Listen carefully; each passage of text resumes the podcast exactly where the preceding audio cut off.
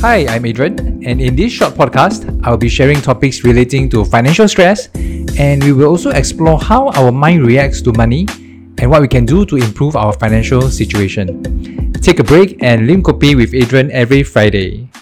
Now, the term monkey mind is a term that is describing how our mind is always looking for new things, climbing from trees to trees, and we are not really being very stable in our mental state.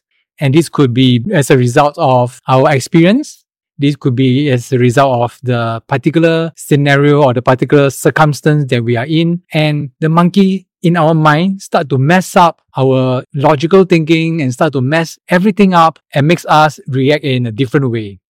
Have you ever experienced a time where you felt that you have control over something and after that whole scenario has happened and is done with, the end result is not what you expected? It's as though something have messed up your mind and during that, that period of time, you don't know what you are actually doing at all you thought that you have control over everything, but you know, it doesn't work as what you want it to be. Now, that could be the monkey mind at work. Now, the monkey mind messes with our mind in terms of financial planning as well. Now, it could lead to things like impulse spending, where we are buying things unnecessarily as well, or we are buying things that we do not need and we don't even have the time to really think if we need or not. We just go ahead and buy it. Now, that's what the monkey does to our mind. And the other thing is that because it goes from tree to tree, it doesn't really allow us to have the time to focus on what is important to us at that point of time. As a result, we probably do not have proper planning into bring us to the next level. And last but not least, it could also result in unnecessary stress in us on how to handle the situation at that point of time and also the anxiety that actually builds up where our mind is in a whirlwind where we thought that we had everything under control, but we're actually slowly losing sight of our objective and we are losing sight of what we set out to be.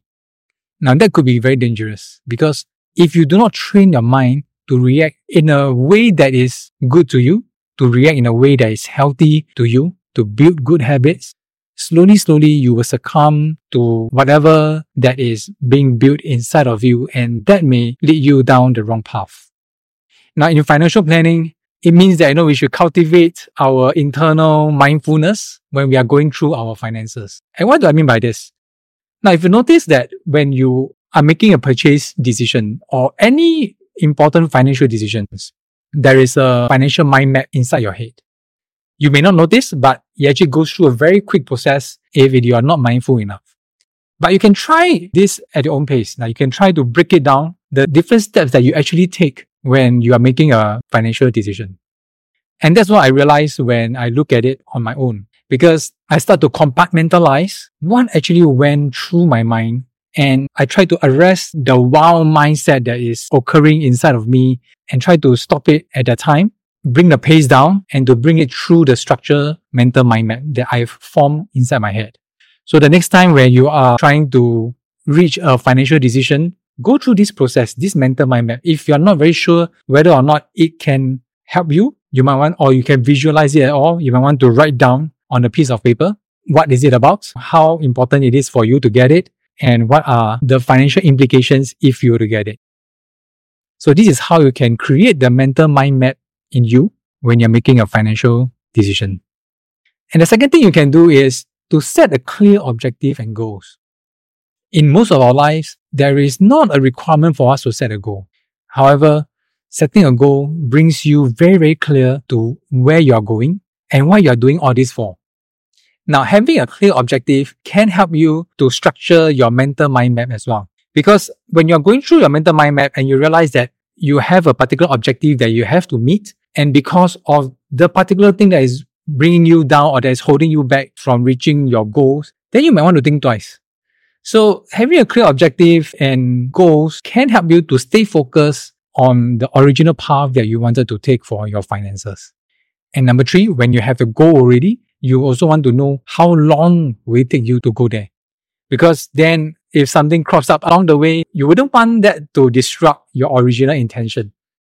And that's where budgeting comes into play very handy because it allows you to try to find a balance between purchasing a particular thing and extending your goals. Last but not least, if you're having trouble keeping this up, it might be good to find an accountability partner. It could be your spouse, it could be your best friend, it could be your parents, it could be your children, or it could even be your financial advisor, whoever that you feel can help you in your financial decisions. They can help you keep track of where you are right now. Someone who is not judgmental or, and you don't have resistance trying to share things with that person. As long as you find the right person, an accountability partner would help you to keep you on track. So I hope that with this, you have a better understanding of how you can handle your monkey mind and what are some of the ways they can train your mind to react in a way that you really want it to be when you're making your financial decisions. I hope this helps and I'll see you in the next episode. Thank you for listening to this week's podcast. Feel free to share your thoughts or topics that you are keen to know more in future episodes.